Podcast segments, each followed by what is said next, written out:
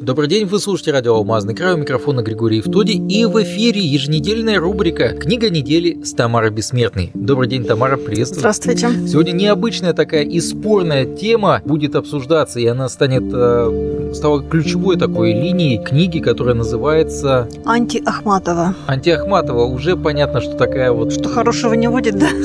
Ну, очень любопытно, что же можно сказать, казалось бы, против э, известной поэтессы. Знаешь, ну, во-первых, я должна сказать, что «Анти-Ахматова» одно название чего стоит. Я должна сказать, что книга не новая, ну, книга не старая, и вот... две тысячи седьмой год. Да, в две тысячи седьмом году, потом она переиздала в две тысячи одиннадцатом. Я не знаю, есть ли она сейчас в книжных магазинах, но ее можно прочесть в интернете, и я обращаю внимание наших слушателей на эту книгу, потому что она очень спорная, очень спорная. Некоторые сказали бы мне наоборот, что не надо, не надо о ней говорить, не надо пытаться кого-то настроить на нее, чтобы кто-то прочел, кто-то наоборот скажет, что время пришло называть все своими словами. Эта книга разбила всех ахматовцев, всех тех, тех, кто слушал ее стихи, читал, знает наизусть, тех, кто хоть как-то уважал, обожал эту этого поэта, на два противоположных лагеря. Одни стали говорить, что книга вообще не имела права появляться на свет, другие считают, что это серьезный труд и много проделано работы. Автор Тамара Катаева. Она по образованию дефектолог, и поэтому первой претензией было, почему дефектолог пишет книги э, об Ахматовой. Э, если она вам не нравится, то, собственно говоря, почему собирать какую-то информацию, перерабатывать ее и пытаться выдать дальше. Знаешь, вообще, наверное, кто что хочет видеть в этой книге, тот и видит. При том, что книга подвергается яростным нападкам. Да-да-да, вот сейчас прямо передо мной подборка таких вот рецензий, или, по крайней мере, выдержек из рецензий, вот что-то а, самое безвредное. Искусствовед а, Григорий Ревзин. Глубоко отвратительная книга Тамары Катаевой «Анти-Ахматова». Дальше еще несколько рецензий, но ну, намного знаешь, более я не знаю, живочных. Может быть, Григорий и Ревзин вообще захотел таким образом прославиться на имени Ахматовой, то сказать, вот что я прочел первое, я все знаю. И сегодняшняя сеть, сегодняшний интернет дает возможность каждому высказать свое фэ, и отрицательных отзывов очень много. Давайте Знаешь, вот жизнь, она не может быть, жизнь каждого человека, и тем более известной личности, она не может быть вся соткана из всего позитивного или вся соткана из всего-то мерзчайшего. Человек – это такое существо, в котором все же соединяется очень много противоположного, и наши поступки кому-то могут показаться некрасивыми, но в душе мы можем оправдывать себя. И выжить в советском государстве и выжить во время войны было сложно. Было сложно поэтам, было сложно людям, имеющим отношение к культуре, к литературе. Некоторые из них шли на компромиссы. Цена компромисса. Цена компромисса. Равнялась ли она цене славы? На какие компромиссы кто шел и зачем? И невольная какая-то аналогия с сегодня. Объясните еще раз, какую Ахматову показала Тамара Катаева? Потому что мне запомнился образ Ахматовой из «Со школы». Это героической поэтессы, очень талантливой, не всегда уживающейся с властями, но старающийся с ними найти какой-то общий язык, покровительствующий некоторым а, поэтам-диссидентам, ну и плюс в свое время отозвавшийся о Бродском, какую биографию ему делают, в том числе, но все-таки больше положительный вот этой, По этой книге, так, конечно, Бродский был один из немногих мальчиков, которые вовремя вошли в свиту Ахматовой и которые, и которые сделали ей эту славу. Дело в том, что и Понимаешь, мы всегда умели делать образ героя. И это сейчас стали известны пиар-технологии. Мы с тобой работаем в этой сфере и знаем множество примеров, множество людей, когда только пиар и сделал личности. Или личности сами сделали себе пиар. И иногда не самые яркие, не самые звонкие, только благодаря пиару поднимались к ступеням. Я сейчас не говорю о, конкретно об Ахматовой. Я сейчас говорю о том, что если мы делали легенду, мы это там Совет, Советский Союз,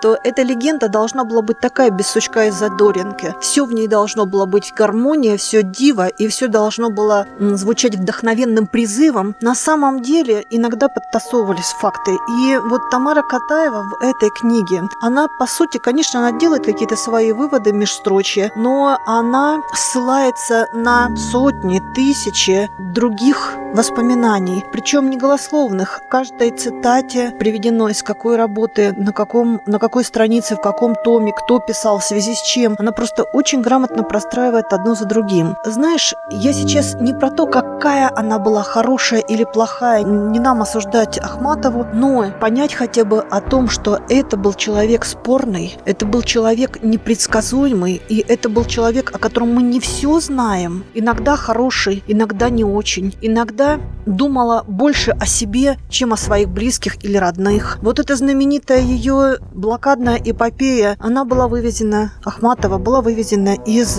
блокады, вернее, из Ленинграда в сентябре. Блокада началась в декабре, а уже в январе мы знаем самое страшное, что было в блокаду. Это когда люди вынуждены были заниматься каннибализмом, когда они умирали. Вот, Ахматова в этот момент жила в Ташкенте. У Ахматовой было хорошее гособеспечение. Ахматова понимала, что это уменьшит славу людскую, и к ней приходили друзья, и вот как она преподносила это все, как она рассказывала. Знаешь, я не считаю, что это чернуха. Я считаю, что правда должна быть известна в любом случае. А вот уже то, как мы это назовем, как-то воспримет наше ложное эго, вот это уже делает того или иного человека хорошим, плохим. В то же время таланта никто не отнимал. Эта книга, вот те ссылки, о которых вы говорите, ту информацию, которую она подает, вот вы... Ссылок две страницы, даже больше.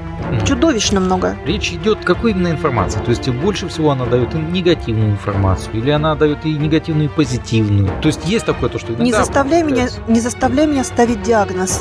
Она дает правдивую информацию. А сочтешь ли ты эту информацию, негативной или позитивной, зависит от того, как ты видишь этот мир. Из-за этого половина людей, прочитавших книгу Анти-Ахматова, считает ее очень сильной, правильной и считает, что она должна была появиться в то время, когда мы живем, а половина считает, что нет, это бред, и вообще давайте забудем Тамару Катаеву и вычеркнем ее из памяти людской. Вот ты сейчас хочешь, чтобы я как-то одномоментно взяла и сказала, нет, стала на какую-то одну сторону, но не будет этого.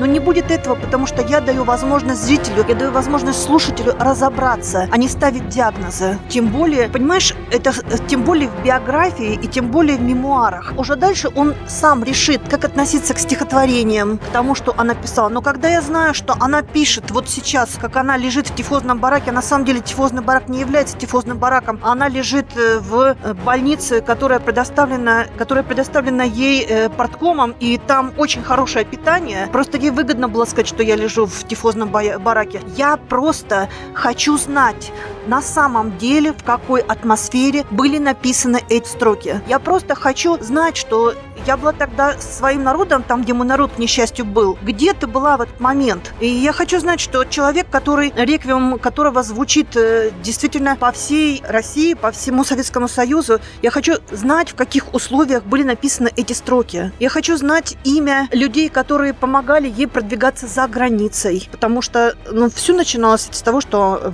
тираж триста, триста, не триста тысяч, триста, пятьсот экземпляров в России, а дальше, а дальше то, что мы видим. Вот это знаменитое постановление, когда ее и Зощенко исключают из членов Союза писателей. Чем? Было ли это таким горем, было ли это такой травмой, и каких привилегий человек при этом решил, лишился? И лишился ли вообще?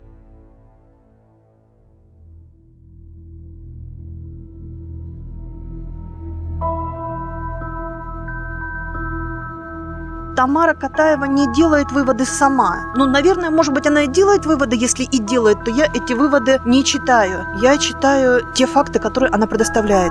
Я вообще ведь веду эту рубрику для того, чтобы обращать внимание на интересные книги. Но не нравится вам, начните читать. Разверните, скажите, я этого читать не буду. И пополните список тех людей, которые говорят, что нет, плохая книга. Но захотите разобраться... Совсем никто не заставляет брать в руки оружие и становиться на одну или другую сторону баррикад. Я, например, после прочтения не взяла в руки оружие. Вы знаете, меня как читателя больше интересует, насколько взвешена эта книга на самом деле. Потому как любой ученый понимает и страшится того, что он может перейти на сторону того героя, о котором он пишет, или напротив, против него, встать в оппозицию. Это чревато тем, что человек начинает искать отсылки, факт, брать только те, которые подходят под уже выстроившийся в его голове образ. Это очень опасно. Это частый упрек в сторону Тамары Катаевой. Вот то, что ты сказал, подтасовка фактов. Но не а подтасовка ко... фактов, а выборка. Ну, есть... а кого не упрекают? Каждого вот на этой планете за что-то упрекают. Ну и что? Есть просто некий идеал, к которому обычно стремятся как раз люди, которые пишут именно научные какие-то статьи, монографии. Почему они такие занудные? Знаешь, бывают? Вот вообще это не единственная работа в таком жанре именно от Тамары Катаевой. Я, наверное, хотела, чтобы зрители обратили, слушатели, видишь, я как бы так из-за того, что на телевидении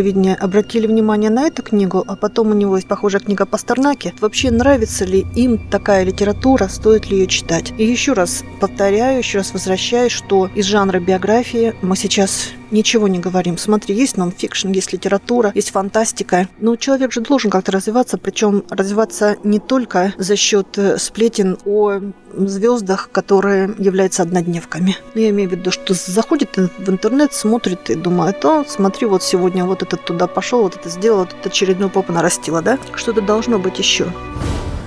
Ну что ж, говорили мы сегодня об очень-очень спорной книге. Достаточно провокационной. Понятие, провокационной. Достаточно это понятие, только открыв даже статью в Википедии об этой книге, которая называется «Анти-Ахматова». И дальше уже наши слушатели, мы предлагаем уже вам решить.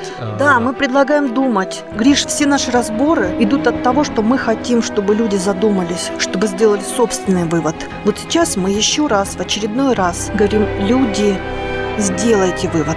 Закройте, если вам не понравилось. Дочитайте, если понравилось. Поймите какие-то неясные для вас ранее исторические моменты, биографические. Но мы говорим, попытайтесь сделать выводы сами. Ну что ж, о других книгах, может быть, и столь же спорных, а может быть, и не таких спорных, но о которых мы не успеваем рассказать в рамках нашей передачи на радио, вы можете узнать с помощью нашего аккаунта в социальной сети ви кей точка ком, который называется «Книга недели». Легко найти нашу группу, там мы выкладываем в том числе и аудиоверсии многих книг, которые также заслуживают вашего внимания. Советую вам посетить как раз эту страничку. Ну а мне остается уже только попрощаться с вами. Напоминаю то, что это была еженедельная рубрика «Книга недели» с Тамарой Бессмертной. Тамара, большое спасибо за такую интересную, спорную и необычную книгу, о которой вы сегодня рассказали. Ну, а нашим слушателям остается только пожелать только хороших книг, только хорошего чтения. Всего доброго.